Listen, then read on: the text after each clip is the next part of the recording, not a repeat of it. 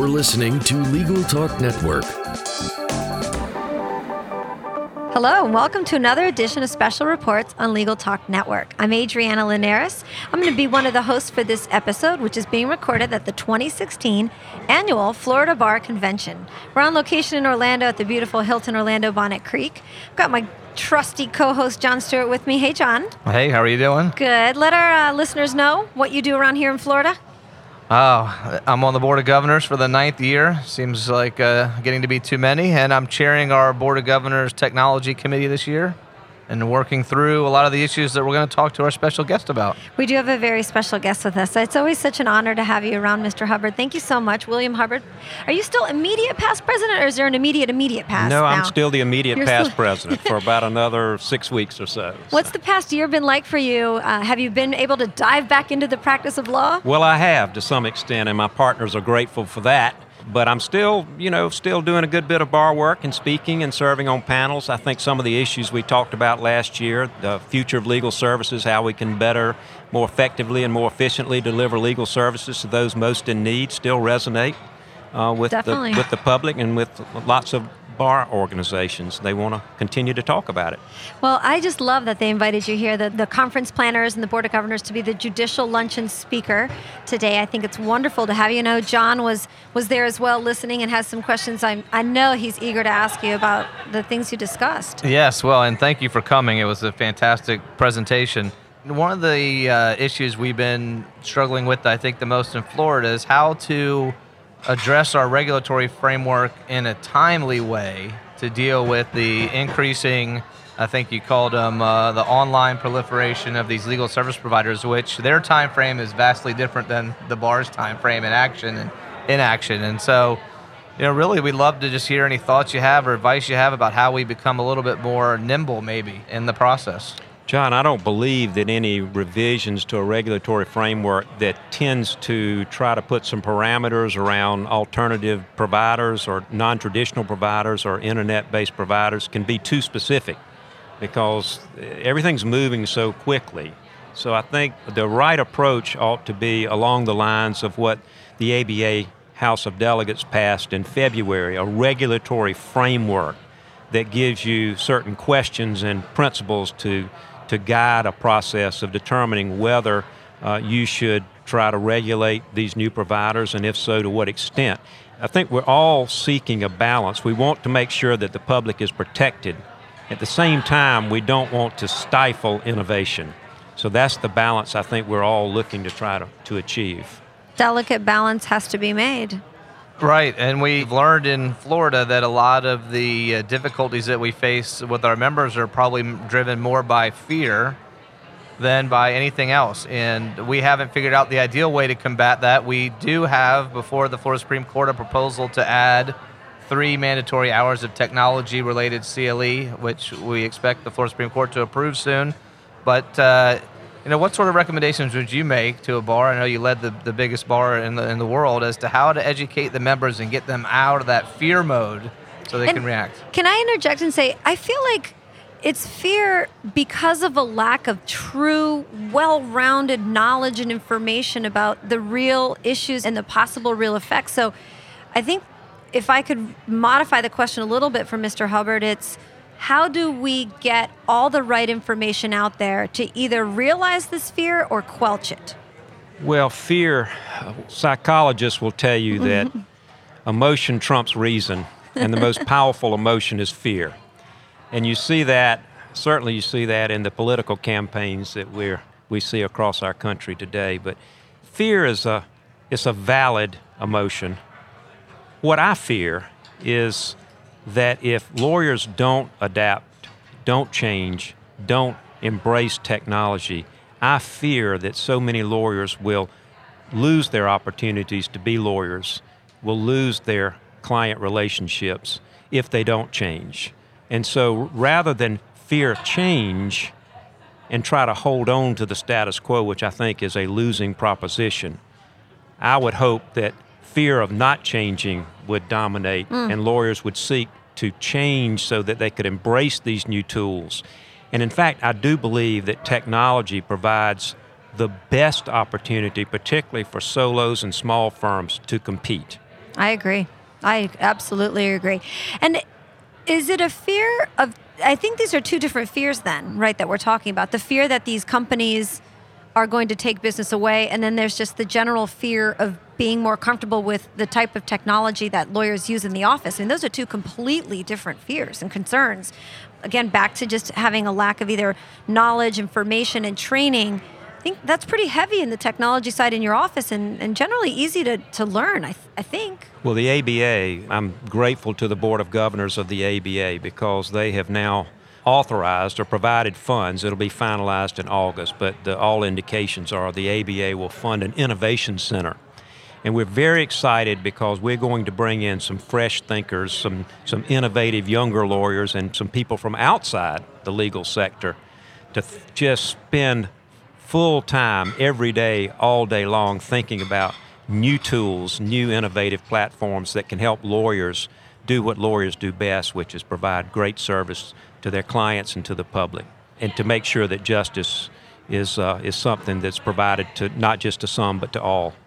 Well, do you think you know one of the issues we've talked about is uh, that this process is opening up the market, the pie is growing, so there's more to go around and do you, you know, we try and frame it, and, and I'm curious if you agree, this doesn't have to be competition, that there's a fair amount of collaboration that can occur so long as we protect, as you talked about in your talk today, our traditional core values that make us unique.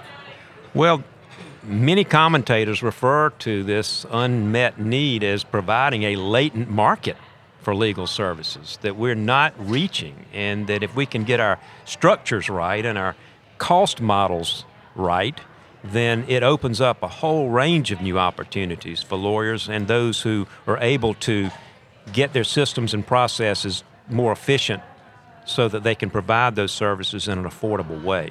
We also really need to look at our procedural rules, our regulatory framework, and modernize those because so many of our rules and regulations are premised on the idea that there's going to be a lawyer for every client and so the rules are directed to the lawyers.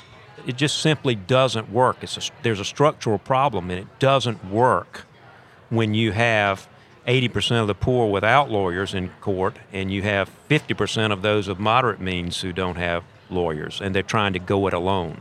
So the rules are directed to lawyers, but the reality is, more often than not, they're not lawyers involved in the cases.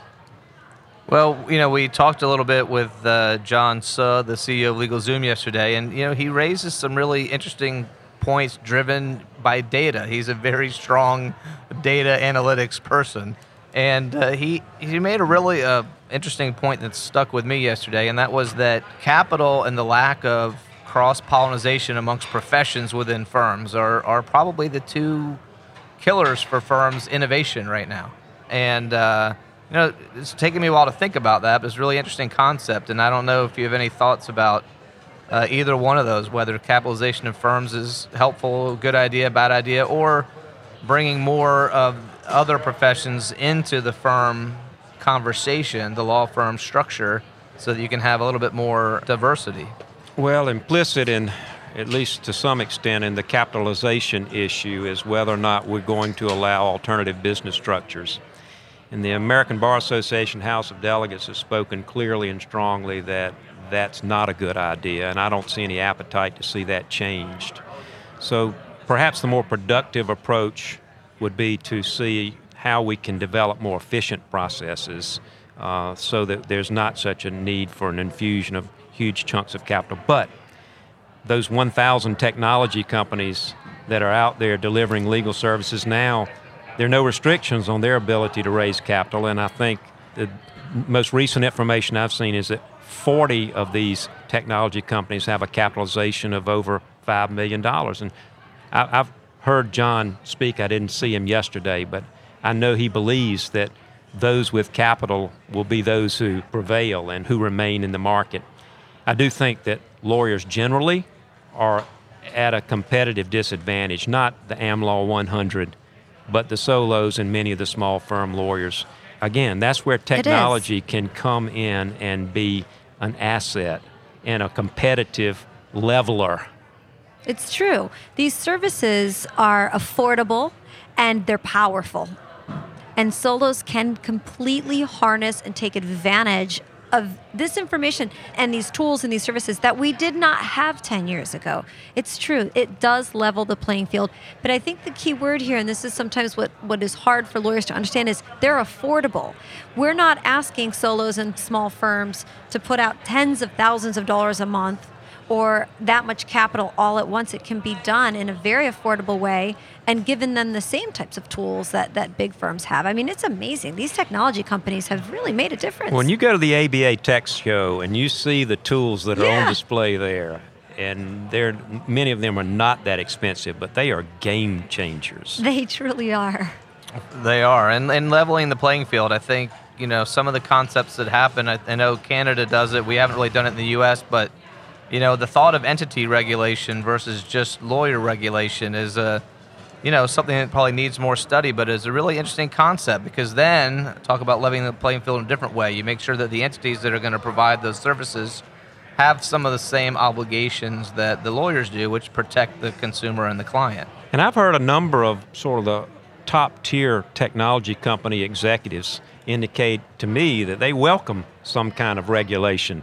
They'd like to know what the rules are, and they'll adapt to the rules as long as they're fair and, and don't stifle innovation. And that's the interesting thing about the two sides of the coin, right? They will adapt. Just tell us. We want in, we want to be a part of this community. Make it easy for us. I don't know. Seems to have been pretty easy so far. yeah, no, you're right, you're right. Well, you see an evolution already. Uh, you know, when LegalZoom started, it was just to use them as way of example. We're talking about John Suh. Um, first of all, it was just provision of, of forms and model wills and articles of incorporation. But I was listening to the Dan Patrick show on the radio. I think it was Tuesday of this week, and there was a LegalZoom advertisement about, you know, come to us if you have issues in, involving labor and employment or supply chain issues, because we now have a network of licensed attorneys in 48 states. So you see the evolution, it's a synthesizing of the technology with lawyer networks. Yeah. And I think that's the way of the future. I think you'll see more and more of that. Um, I've often been intrigued by the progress of an entity called Upright Law in Chicago, which does consumer bankruptcy work. And their motto is bringing law to the living room. And they do the initial client interviews through Skype and FaceTime. And, and they have intake persons who are not lawyers, but they're good at gathering the correct information. And interestingly, they contend that you get more information when people are in their living rooms because they're not as intimidated by coming to a law office. And then they, they have programs, software programs, that allow them to package it all, and then they send it to a lawyer wherever the court is, and that lawyer is able to charge a respectable rate to go in and conclude the process. But it lowers the overall cost of a consumer getting bankruptcy protection. That's amazing. Well, the refreshing part of the conversations that we've had, you know, for a while now, and we were reminded of yesterday, was uh, that technology plus a human is better than technology or a human, and you know that's really, uh, you know, hopefully where we have to get to is the collaboration piece and finding the right balance, and that's where the struggle is, at least in Florida right now, is how do we make that balance and make that work. I think you said it very well. Well, with that, I think we'll end. Looks like we've reached the end of our program, and I really want to thank both of you. Of course, Mr. Hubbard, it really is always just such a pleasure to see you and hear you. You make you make things sound so easy, and it makes so much sense when you say it. And, and thank you very much. As the immediate past president of the ABA, it's really an honor to have you here. And John, thank you for your time as always. It's great to have you as a co-host. Thank you. This has been another edition of Special Reports. I'm Adriana Linares signing off from Orlando. Until next time, thank you for listening. The views expressed by the participants of this program are their own and do not represent the views of, nor are they endorsed by, Legal Talk Network, its officers, directors, employees, agents, representatives, shareholders, and subsidiaries. None of the content should be considered legal advice. As always, consult a lawyer.